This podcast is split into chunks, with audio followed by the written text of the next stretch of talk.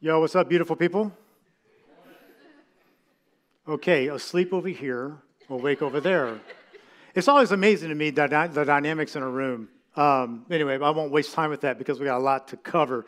But I, what I want to know is this How am I the only one in the room who knew what swag meant? I mean, I'm older than most of y'all in here. I mean, I don't know how. I mean, that, you know why that is? Because I'm swaggy C. That's why. That, but uh, actually, the reason why that is is because uh, we went over that in the first service, and I learned that for the. I was zero. I was today years old when I learned that swag meant stuff we all get. So y'all have already learned something. This is just like bonus time. But uh, from now on, I want y'all to refer to me as Swaggy C. You know, back in the day, back in the 90s, it was Chili C, but now it's Swaggy C. But um, anyway, no, it's beautiful to be uh, with everyone. You know, uh, I said in the first, I just want to say this as well here in the second service, which is this. This time that we get with one another and engage with one another to worship together, hear the word of God, uh, here present, uh, and also online. When we, when we do this, there's, there's nothing else like this. This is, a, this is a special time, and I realize we do it from, you know, from week to week. And oftentimes when we do something and it's part of our reg and our routine, uh, it's easy to lose the sense of specialness that comes with it. But man, uh, there's nothing like God's people coming together, worshiping together, coming to hear the word of God, because the Bible says that when we come together, God is in our midst. And so this is a, a beautiful time to be together because we're together in God's presence. So why don't we pray? We're going to open up our hearts, allow the Holy Spirit do uh, do what He would like within our hearts. Let's pray that the Word would be encouraging and instructive for us, and continue to ask God to bless our time. So let's pray. Father, we thank you this morning that we can come together and that you've called us together. Father, I thank you this morning that we are your sons, we are your daughters. Father, we so much adore and appreciate your presence. Father, we ask now, Lord, as we look into the word, that Father, that it would be alive, that it would be active, that you'd use it, Lord God, to encourage us, to strengthen us, Father God, to correct us. But Father, we ask, Lord God, that, it would, that you would plant the seed of your deep in our heart this morning. So, Father, we sort of put to the side our worries from last week or our cares that maybe are coming up this week. Because, Father, we ask that you would plant the seed deep, that it would sprout and bear fruit in our lives and also in the lives of others 30, 60, and 100 fold. So, Father, we thank you, we magnify you, we worship you. In Jesus' name we pray. Amen. All right, we are looking at Acts chapter 27 this morning, all 44 verses which means if I preach one minute per verse, that this message is going to be 44 minutes long. I've never preached one minute on any verse in the Bible, so just go ahead, put your arm around your loved one right there, get comfortable because you're in for the ride. Now, we're not going to preach all of it, but we're going to focus on uh, the meat of it. And uh, so, just to give you some context before we read, I'm going to read part of the chapter. I'll summarize the back half of it. I do want to encourage you to read the whole thing. I time myself reading the whole thing, you know, it will take over six minutes.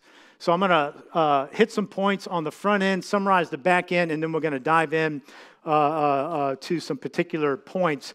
And the setting is this: is Paul is jumping on a boat because uh, he is being sent to Rome to testify before Caesar. Um, you know from the previous chapters that Paul has been on trial.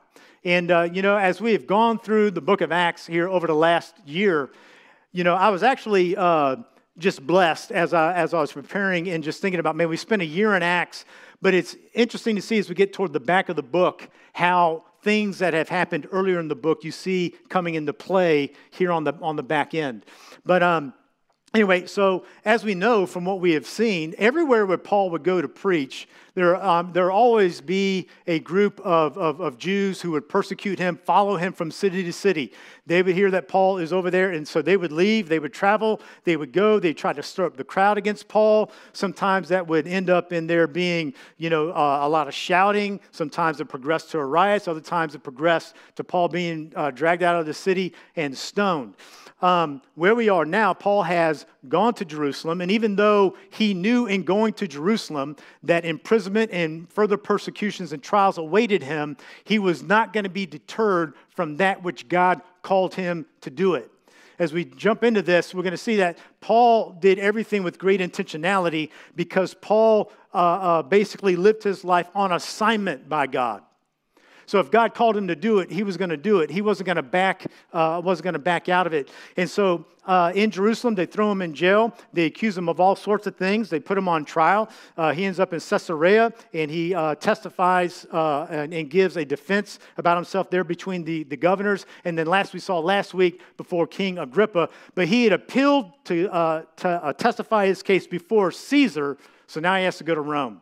So he's a prisoner boarding a boat with other prisoners um, with the centurion, and they're going to head towards Rome. And this story is about that journey. It's about a 1,500 mile uh, uh, journey by boat. And uh, so they got a long uh, sail ahead of them, and that's where we pick up here in uh, Acts chapter 27 and verse 1. So let's read through. I'll make some comments, and then uh, hopefully we'll get some good stuff out of it as we look into it. All right, verse 1 says this And when it was decided that we should sail for Italy, they delivered Paul and some other prisoners to a centurion of the Augustan cohort, cohort named Julius. And embarking on a uh, ship of Andromathi, blah, blah, on embarking on a ship, we'll just skip that name. You know, I practiced that thing like 10 times. And now I'm under pressure and I choke. It's like, you know, being at the free throw line and just throwing up a brick. But anyway, uh, embarking on a ship which was about to sail to the ports of the coast, uh, along the coast of Asia, we put to sea, uh, accompanied by Aristarchus, a Macedonian from Thessalonica. All right, so uh, when the writer refers here, the writer is Luke. When he refers to we, he's talking about uh, Paul Luke, who's sort of like the, uh, the historian who's been traveling along with Paul, and Aristarchus, who is a longtime companion of Paul, actually was in prison with Paul in Caesarea.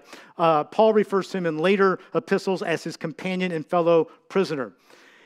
Uh, verse 3 The next day we put in at Sidon, and Julius treated Paul kindly and gave him leave to go to his friends and be cared for. So Paul has some favor from the centurion because Paul is a Roman citizen. And so they had gotten started on their journey. They had done this first leg of about 50 miles. They stopped in Sidon. They let Paul go hang with some friends and let him be ministered to and come back because, once again, Paul is a Roman citizen. Verse 4 And putting out to sea from there, we sailed under the lee of Cyprus because the winds were against us. Now, as we begin to read through this, I want you to, spay, uh, uh, to try to put yourself on this boat and I want you to experience the harrowing journey that they're getting ready to, uh, uh, to experience. When you read this whole chapter, it would make a fantastic movie. Uh, uh, so they are getting on this uh, boat. They've gone 40 miles without event, but as soon as they get back into the water, immediately the winds begin to blow. And it says they, they put out to sea, but because the winds were contrary, they could not go and progress in the journey the way they had anticipated or desired. Now, how many of y'all understand that that's just how life is? That sometimes you set out on a particular journey, you think you're going, you know, to a, a, a certain destination. And, you know, human nature is we want to get from A to B as quickly as possible and with, as, and with the least amount of, uh, of, of grind and sweat and blood as possible right? And so that's what they're hoping to have here. But immediately it says that the winds were against them. Verse 5 And when we had sailed across the open sea along the coast of Cilicia and Pamphylia, we came to Myra and Lycia. There the centurion found a a ship of Alexandria sailing for Italy and put us on board. Now, this ship from Alexandria is actually an Egyptian grain freighter. It's a pretty big boat. Um, it is 180 feet long by 50 feet wide, and the whole of the ship sits 33 feet below the surface of the water. So it's sort of a big lumbering grain barge, is what it is. And one of the things we need to understand about boats in this era is that they could only sail with the wind, they could not go against the wind. Um, and that's going to be important as we, as we go on. So they're put on this boat from Egypt to sail for Italy. Verse 7 We sailed slowly for a number of days and arrived with difficulty off of Cnidus as the winds did not allow us to go further. So the winds are picking up. Before it was, hey, we're progressing, but the winds were against us and we had to chart a different course, but we finally got there. Now it says that they were not able to go any further because of the winds not allowing them to do that. So they sailed under the lee of Crete off of Salmone. Verse 8 Coasting along it with difficulty, we came to a place called Fair Havens, which is, uh, which is near the city of Lasea. Now, just put this in your mind uh, that the uh, literally the town name Lasea means shaggy. So they're in a port and they're in the shaggy place. And that doesn't mean that they taught beach dancing. They, they just shaggy in, all right? This is a shaggy place. The, the island, I don't know what it looks like, but it, you know, uh, there's not a lot going on there. Uh, it's probably mainly uh, rock, you know, rough terrain, that kind of thing. Just not a place you want to have to hang out in. Verse 9 since much time has passed. All right, so they're in the shaggy place and they're having to stay there because during this time of year, the weather can be unpredictable. So they've already been encountering a hard time, right, trying to sail. And so the captain has been just sort of holding out, hoping for better uh, uh, uh, sailing conditions. So since much time had passed and the voyage was now dangerous, because even the fast was already over, Paul had some advice for them. He's saying, Sirs, I perceive that the voyage will be with injury and much loss, not only of cargo in the ship, but also of our lives. But the centurion paid more attention to the pilot and to the owners of the ship than to what Paul said. Now, when it says that much time has passed and it was dangerous because it had gotten past the fast, the fast is referring to the Day of Atonement. And so it puts the time period of when, of when this is sometime in the early fall, maybe early to mid uh, October. And what Paul knew about this time of year, because Paul by this time is an experienced seaman. And so when, when Paul uh, uh, gives his advice, this is not like some preacher sticking his nose into something that he shouldn't know about. It's not, hey, you don't know anything about navigation. Just, you know, know, know your lane, stay in your lane. Paul, by this time, has already sailed over 3,000 miles in the very waters where they are. Paul had been in and around there. He's already been shipwrecked a few times. He spent a night and a day in the deep. Paul knows the dynamics of the water. He knows where it's shallow, where it's shallow. He knows where the sandbars are. He knows the weather patterns. What he knows about the fall uh, uh, uh, in this area where they are off of Crete is this: is that there are some very unpredictable, strong winds that can come off the land and just make it impossible to sail. So when he tells them, "Look, I perceive that the voyage will be with injury and much loss," Paul says that because that's what he has experienced in the past. And he says it's not only going to be cargo you lose, but you could possibly lose the ship and also our lives. But the centurion paid more attention to the pilot and to the owner of the ship than to what Paul said. Why? Verse 12, this is important. And because the harbor was not suitable to spend the winter in. Now, literally, when it says the, har- uh, the harbor is not suitable, it means it's not ideal. It doesn't mean that they couldn't park the boat there and, say, uh, and, and stay there. It just means it's not ideal. For remember, they're in the shaggy place. it's not going to be very entertaining. There's not a whole lot of action Jackson going on. And the thing is this is that when the ports shut down for the winter, they're going to be closed from mid-November all the way to mid-March. They got 4 months so if they stay there in the shaggy place where there's not a whole, a whole lot going on, they're going to be bored stiff for four months with not, uh, with not much to do. So they want to go ahead and try to move up uh, of the coast a little bit. And it says this, and because the harbor is not suitable to spend the winter, the majority decided, that's where you always get in trouble, the majority decided to put out to sea from there on the chance that somehow they could reach Phoenix, which is a harbor of Crete that faces both southwest and northwest, and spend the winter there. So, Phoenix was a port that was maybe about 40 miles uh, west of where they were. Now, here's the situation. They've set out, they've already sailed uh, uh, probably 700 uh, to 800 miles by now. Only 40 miles, the first 40, went as planned.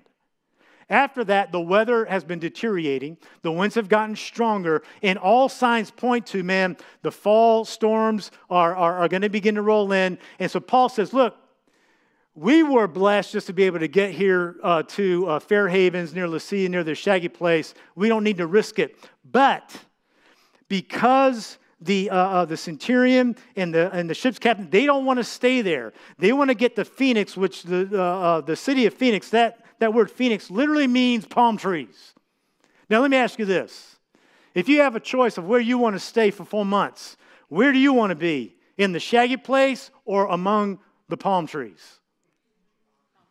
I mean, I, I, I, have no idea what they, you know, what this place really looks like, but whatever it was, they had predetermined there's no way we're spending the winter here at Fair Havens. We're going to go up to Phoenix, where, you know, we're going to go up to Phoenix, the, the, the, the more desirable port, and uh, we're going to be able to be, have entertainment. I don't know, maybe they pictured they could get, you know, some drinks with little umbrellas in it or something like that. Have no idea. All I know is that they did not want to stay in the shaggy place. They were determined to get to where they wanted to go. Why? Because that was their preference. It was going to be more enjoyable. It was going to be more pleasurable. Now, let me ask you this How many times in life have we seen it to where when we determine and we preordain, I'm going to do X, Y, Z, no matter what the advice that I get? So here's Paul, an experienced, uh, uh, uh, uh, an experienced man of the sea. Not only that, he's a man of God, and he gives sound counsel and advice. They dismiss it, and the reason why they dismiss it is because we're not staying here and being bored for the next four months. I want to be entertained. I want to cater to my preferences. I want to have a good time. And how many times uh, do people do that, and then you find out you end up, your life ends up in a storm? The place that looks more desirable might be more desirable to our flesh, but it's not the place that God has ordained. And next thing you know, you end up in a storm having to toss all your cargo overboard. And that's what's about to happen here, verse 13. Now, when the south wind blew gently, supposing they had obtained their aim or their purpose. In other words, uh, they had set forth that they're going to get to Phoenix, and now they have an enticing, I love that, they have a, an enticing south wind. It's just begging them to come out. And so that's what they do. They weighed anchor and they sailed along Crete close to the sh- uh, shore. But soon a tempestuous wind a tempestuous wind. Not, not a strong breeze, but a tempestuous wind. When I think of the term tempestuous, I think about my kids when they were little, like two or three years old. You ever seen a tempestuous child? How they can just change the whole atmosphere of a house? This was a tempestuous wind, and it called, called the northeaster. And it struck down from the land. It was the very thing that Paul was warning them about. But soon a tempestuous wind called the northeaster struck down from the land, and the ship was caught and could not face the wind. Why? Because it's not designed to be able to do that. We gave way and were driven along. That word, uh, uh word driven means they had to give up to the power of the storm, and they were driven along. Running under the lee of a small island called Cauda, we managed with difficulty to secure the ship's boat. After hoisting that up, they used supports to undergird the ship. Then, fearing we would run aground on the Syrtis, they lowered the gear and thus were driven along. So this is what's happening. They're in this tempestuous wind. It's a, uh, uh, it's a gale force kind of wind. They cannot uh, sail uh, where they want to go, so now they're being blown even further off course. They do everything they know to do these, these experienced sailors uh, uh, begin to use their ingenuity and begin to do things. You know, they, they begin to, uh, they, you know, they, they take the, the, uh, the ship's boat or what basically was the life, the, the lifeboat and they secure it. Somehow they're able to get some supports to undergird the ship's hull so it doesn't break apart in the sea. So they're doing everything they can do in the power of their experience, their ingenuity, and their, and their strength. But guess what? It is no match for the storm. And when it says that they feared they would run aground in the Syrtis, the Syrtis basically was an area of the Adriatic Sea where, where it would get a little more shallow and they had to worry about running aground on sandbars. Paul knew about all this. And then so it says, Verse 18, since we were violently storm tossed, in other words, the boat is beginning to take on water, they had to lighten it. They began the next day to jettison the cargo and they began tossing stuff overboard. And on the third day, they threw the ship's tackle overboard with their own hands. And when neither sun nor stars appeared for many days, no small tempest was laying on us, all hope of being saved was, being, uh, was abandoned. So the, uh, the, they're being violently storm tossed, having to toss their cargo. When it says neither sun nor stars appeared, that's, talking, that, that's an important point because they use the stars to navigate. Now they can't, they can't see the stars. So they can't navigate. They can't plot where they're going. They don't know where they're going to end up. They've had to take the sails down and just allow the storm and the, and, and, and the sea to drive them along. So what's happening here is this, is that as the storm is moving, it's carrying the boat with it. So it's not like they can hoist the sail, sail against the wind or sail perpendicular and get out of the storm. They, they, they are, as the storm's moving across the sea, it's just carrying them along with it. And it says that after this happened for many days, all hope of being saved was at last abandoned. They are hopeless. So here's what's happened they set out to sail, and the first 40 miles of the trip was nice. They had a plan that they were going to go from where they were to Rome, but uh, uh, in the second leg of the journey, the ship was being buffeted by the winds and their plan got seized. And the, and the, and the further that they've journeyed, the more devastating that the, the storm became and has pushed them totally off course.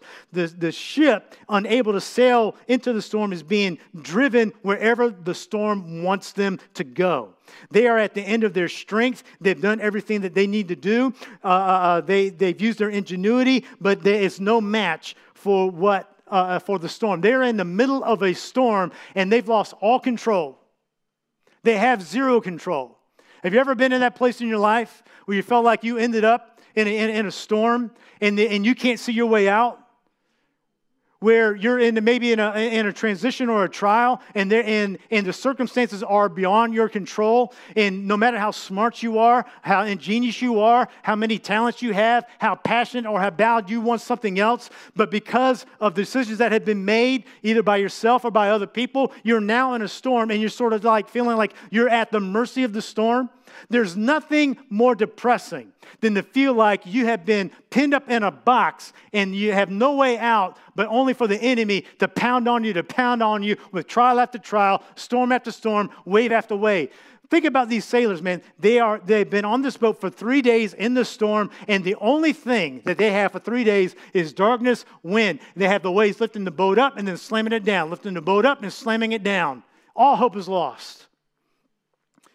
And then Paul in verse 21 stands up and he says this. Since they had been without food for a long time, Paul stood up among them and said, Men, you should have listened to me and not have set sail for Crete and incurred this injury and loss. I read that, man, I about fell out of my chair. I was like, look at Paul, man. You know Paul ain't married.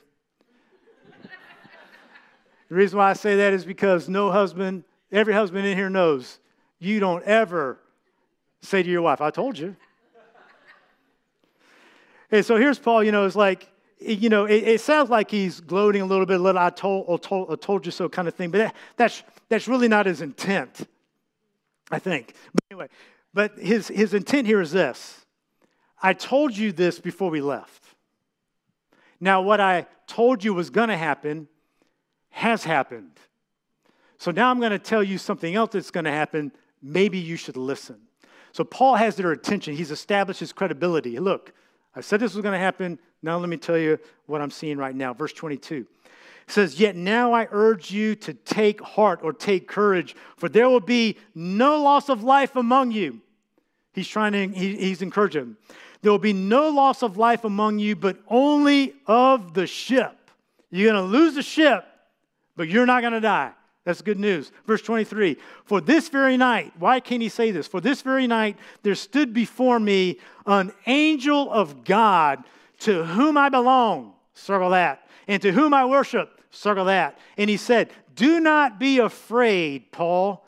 You must stand before Caesar. And behold, God has granted you all who sail with you. So take heart, men, for I have faith in God that it will be as I have been told but we must run aground on some island. Now, I'm going to summarize the rest of it. You know what happens right after that? So here, they, everybody's at the bottom, man. I mean, it, it can't, get any, can't get any worse, so they thought. Paul stands up and he says, An angel of God appeared to me and, and, and told me, I got to be in Rome to, to, uh, to testify about him there. And he's also promised that no one's going to die. We're going to lose the ship, but nobody's going to die. I have faith in God. It's going to be exactly the way the Lord explained it to me. You know what happens after that? It does get worse. Because they're, they, after this, they are tossed by the sea for another 11 days.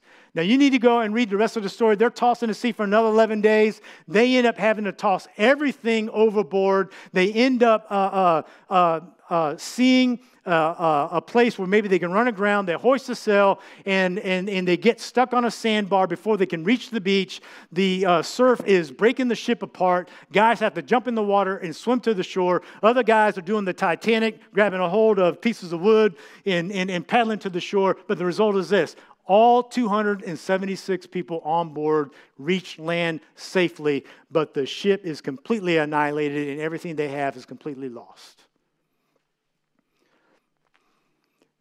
And so the thing about all that is this is that there are times you run into a storm and it feels like your ship gets shipwrecked. That's fine. Just don't let it shipwreck your faith. But what was it about Paul? You know, I want to talk about here in the last 15 or 20 minutes, I want to talk about what was it that, that when Paul said, hey, I have faith in God. Nobody's going to be lost. No life is going to be lost. What was it that was anchoring his faith that allowed him to have such a courage and a conviction that it would be exactly as God uh, uh as God showed him? And I want to talk about what are those what are, what were those faith anchors? Because what we see out of this story is this: is that the faith that anchors you in the storm can also be the hook that reveals Christ to those around you. The faith that anchors you in the storm is also the hook that God uses to lead others to faith in Jesus. I want, to, talk about that for just a minute. So, what was the first anchor? Though that first anchor was the anchor of God's presence. Paul stands up and he says this Take heart, men.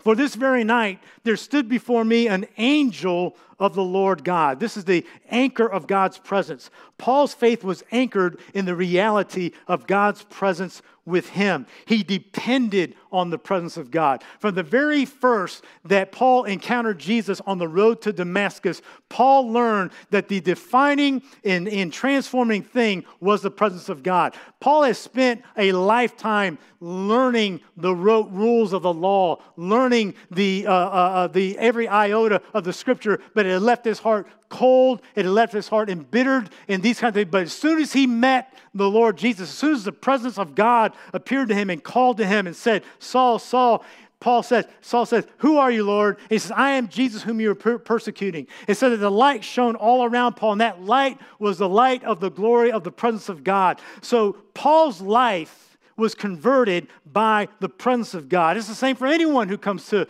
to, to, to truly know Christ as Savior. We believe in Him because we believe in His presence. Paul, uh, uh, from, that, from there on, the, the presence of God just becomes a part of, uh, just Paul, of who Paul is in his, in his daily life. We see in Acts chapter 18, Paul um, is in the, in, the, in, the, in the middle of being persecuted, and the Lord appears to Paul and tells Paul, Do not be afraid, but go on speaking, for I am with you. In Acts 23, when he's in Caesarea, it says that the Lord stands beside Paul and tells him, Take courage, for as you've testified of the facts about me in Jerusalem, you're also going to testify in Rome. And when he gets to Rome, Paul records and writes to Timothy in 2 Timothy chapter 4, Paul said, I got to Rome, I was in prison there, and everybody abandoned me. But the Lord stood beside me and strengthened me. See, we have and we live under the promise that God's presence is always going to be with us. The Bible is one big story of God desiring to be present with his people. In the Garden of Eden, we see that God would come into the garden looking for Adam to be able to walk into fellowship and to commune with him.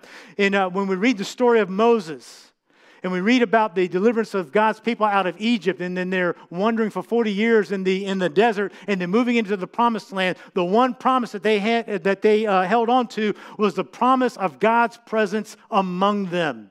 The Lord constantly tells Moses and the people of Israel that I will go before you. And he went before them in a, in a cloud, and he went before them in a fire. You know, and when they were in the wilderness, they would set the tabernacle up where God's presence would reside, and they would set it up in the middle of the community. You know why they did that? Because the presence of God is to be the defining attribute of the community of God's people. I mean, it's great having coffee. It's great having lights. It's great having, you know, uh, comfort. You know, it's great to sort of be on the edge. It's great having swag. But the defining thing, we can have all of that, but if we don't have God's presence, we don't have anything. And one of the things that the last year has shown is that the church, um, and I'm speaking very generally right now, that in, many ways the church in, in, in, in our country has, has shown itself to be a community of people about a lot of things, but unfortunately, in many ways, not about the presence of God. But the presence of God is our biggest, largest, and transforming dynamic that we have. Nobody else can manufacture the presence of God. We don't manufacture the presence of God, it's just inherently with us. So when the church tries to play on another plane and we try to make politics, you know, or cultural influence or some other issue the way in which we're trying to engage community, we actually forfeit the very thing that is able to transform the hearts and minds of, uh, uh of people and convince them that Jesus Christ is the way, the truth, and the life. We are to be a community of God's presence.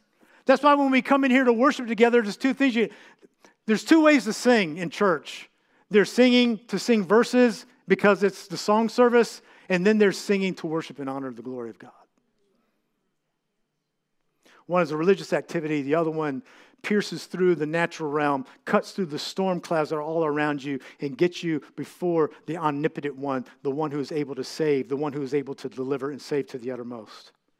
God has promised that His presence would be with us always. In Hebrews 13 5, uh, it says that we can be content in all circumstance because God will never leave you or forsake you. Matthew chapter 28, when the Lord is getting ready to ascend, just before He leaves, he, he, he makes this promise to His disciples. He says, Look, I will be with you always to the end of the age. In John chapter 14, he promises us to give us the Holy Spirit. This is awesome. John chapter 14, verse 17, Jesus says, I'm going to ask the Father, and he's going to give you another helper.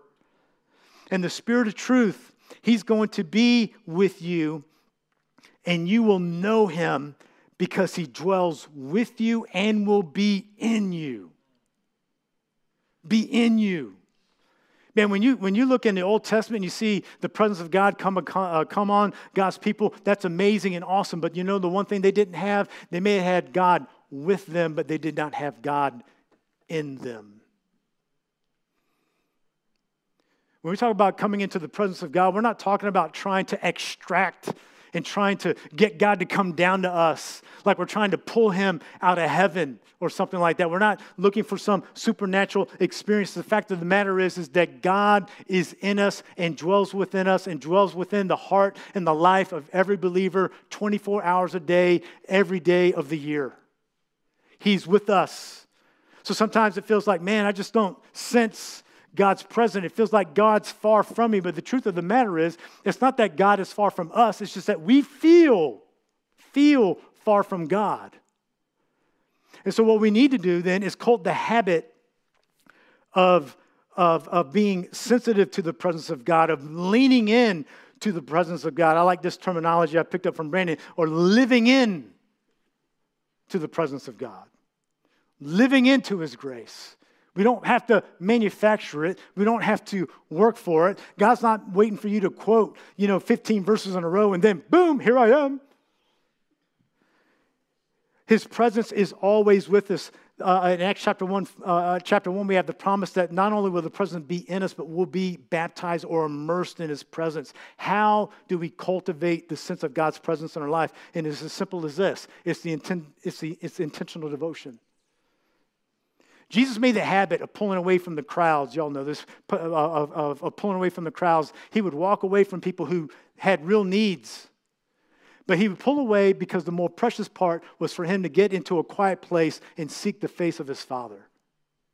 We have the story of Miriam, uh, Miriam Martha, where Martha was uh, uh, uh concerned about much business, but uh, but Mary would sit at the feet of Jesus, and Jesus said, Man, she's chosen the, the good portion. When we create space in our life to seek God, what we tell God is that really what's most important to me is you. I got all this going on. I got, I got business going on. I got things to go, places to go, you know, people to see. I got, uh, uh, uh, I got all these concerns I got with my, my household and, and the things of life. You know, in the parable of the sower, it says that the routines of life, the grind of life, is what chokes out the word of God. But when we, when we create space, when we say, God, I, I have these concerns, I got work, I got responsibilities, I got to take the kids over here, I got this, and we actually carve out some time, you know, whether it's 15 minutes, 30, whatever it is, and we actually carve out some time just to be with God, what we tell God is that uh, I'm prioritizing you. And when you go to our devotion, we're not just checking off, you know, religious exercises. It's really all about what, when you approach the Word of God and you approach your devotion, what mindset do we have? And we need to understand is that then when we, whenever we open up the Bible and we begin, begin to read it, it's our opportunity to sit at the feet, the feet of Jesus, to meet and have communion with our Savior, and to learn His ways, to learn and to be changed by His Spirit. When we pray, it gives us the opportunity to commune with Him and allow the Lord to speak to us, to encourage us by His Spirit and allow us to talk to him, to roll our cares over to him. Jesus said, Come, all you who are heavy laden, come to me and find rest.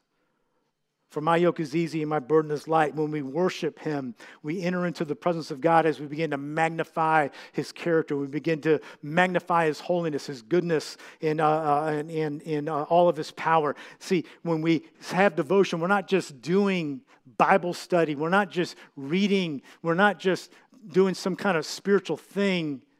It's the opportunity to step out of the natural. And as soon as you open up the Word of God, as soon as you begin to pray, you step out of the natural into the realm of the eternal and you stand before the presence of the Almighty One.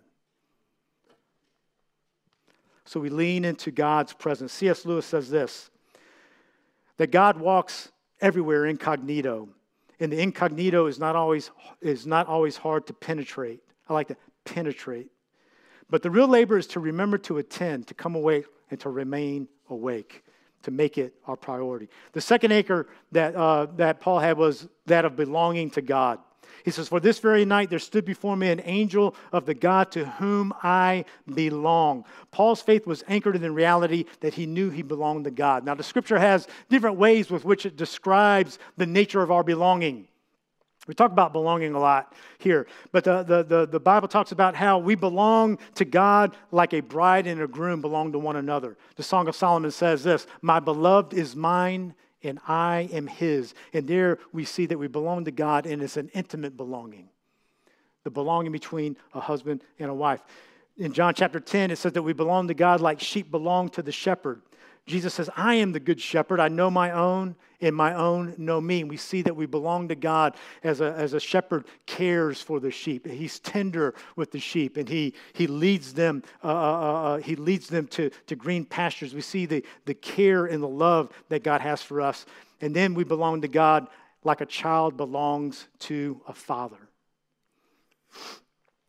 John chapter 12 says this is that, uh, that all who believe on Christ he gives the right to become children of God, not born of blood or the flesh, but of God. And, uh, you know, to me, this is, this is my favorite.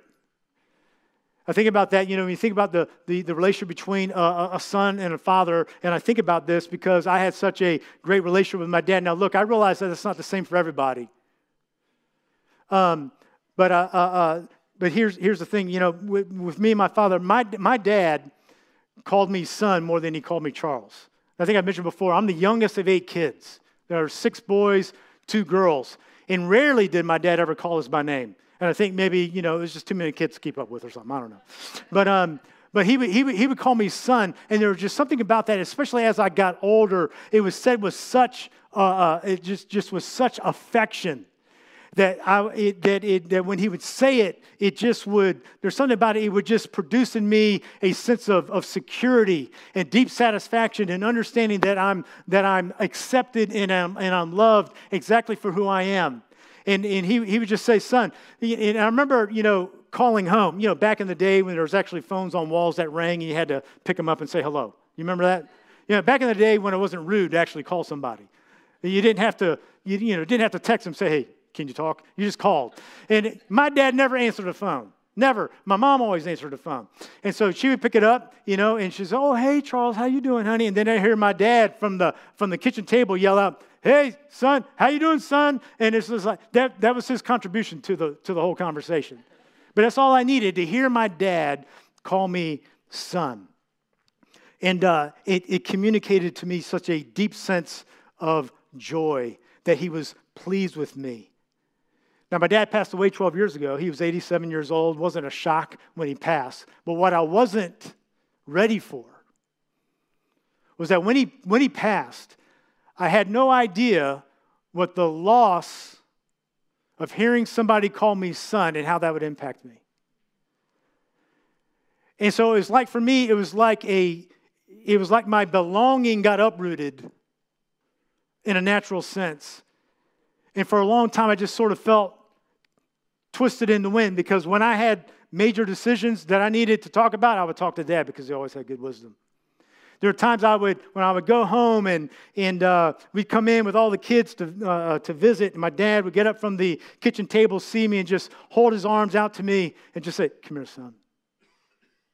We had this thing where we, were, where we would hug and linger, and we would drop our hands and we just let, this is just, him, this is just our thing. And we would lean each other on, on just our weight and we would just stay there for a moment. And I was just, I'm just drinking it in, man. There's nothing like going home. Nothing like it. It was a place I would go, and all the worries of the world would just drop off. Truly felt like a, a refuge. We sit down at the table, eat dinner, and then my dad and I would spend a couple of hours uh, uh, just talking. He said, "Son, how's it going? What's going on?" And he would ask questions. We repeat the same thing at breakfast time, and it was just uh, uh just a warmth and intimacy. And when I lost that, it was unsettling. But here's the great thing about belonging to God that father son relationship is eternal. God is our father, and we are his children.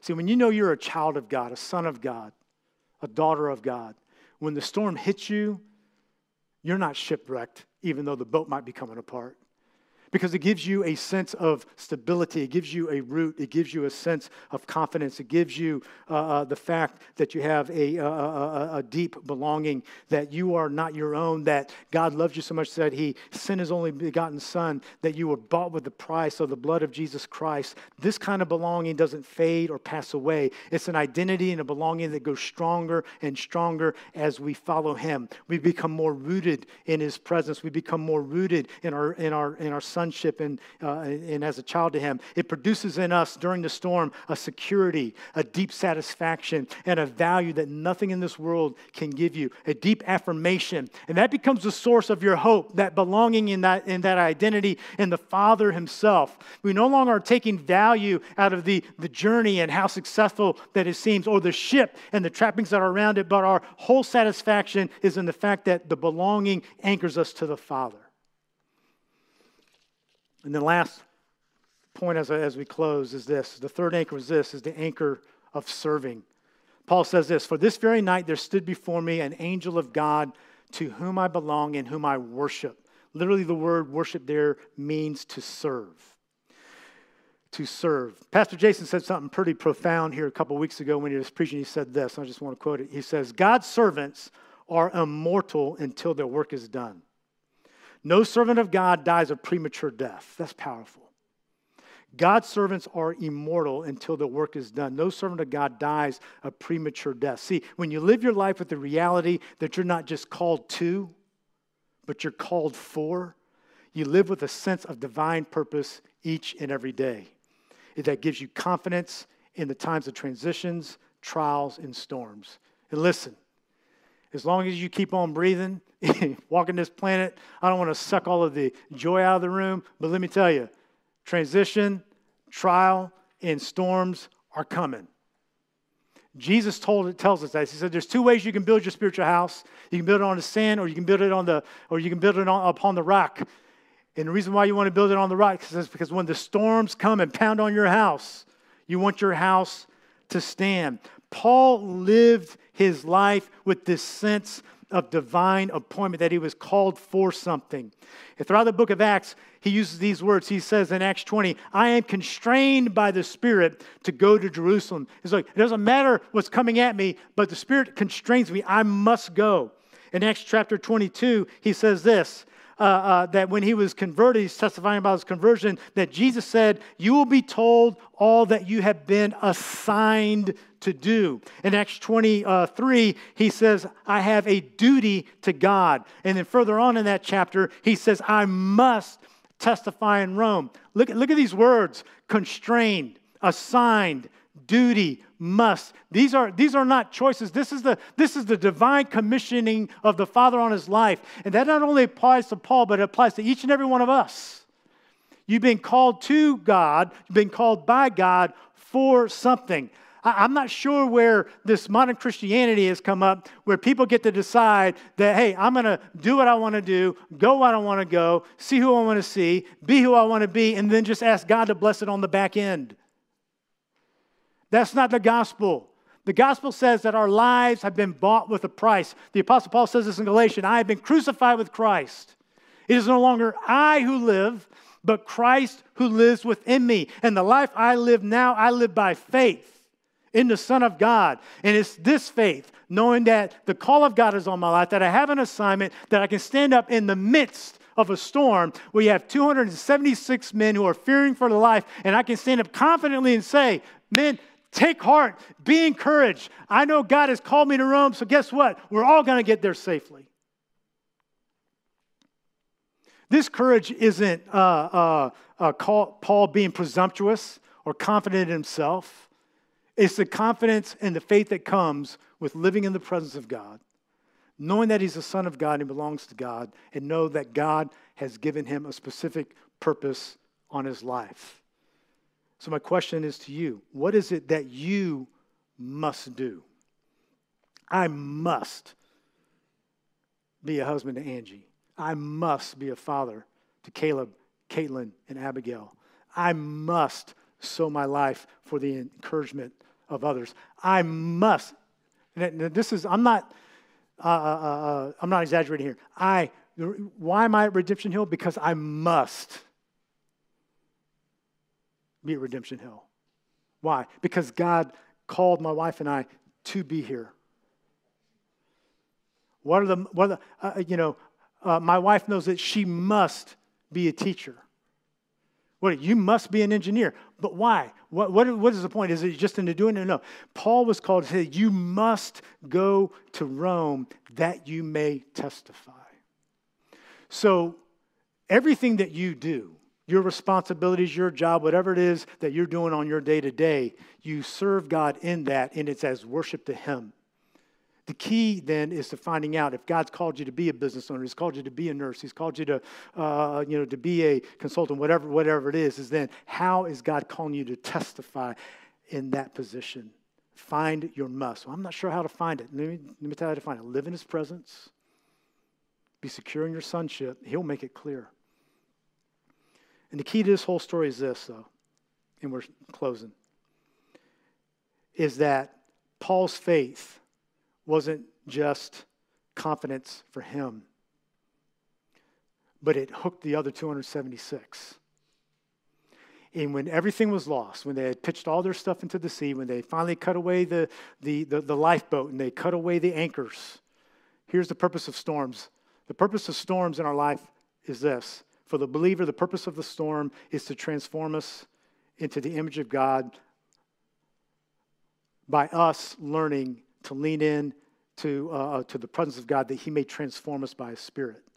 The purpose of storms then is not only that, but it's also for our faith to arise so that others may believe. All 276 got to the shore and they got there safely. And they got there because Paul's faith, Paul's faith stayed anchored in the middle of the storm. And when they finally all got to the shore, I can guarantee you, I, I, can't, I can't say if all ended up in faith in Christ, but there was only one who could get the glory for all of them surviving, and that was the omnipotent one, the all loving one, the graceful one, and the Holy One. There's no greater testimony than for when we are able to navigate the storms of life through faith in Jesus. Let's pray.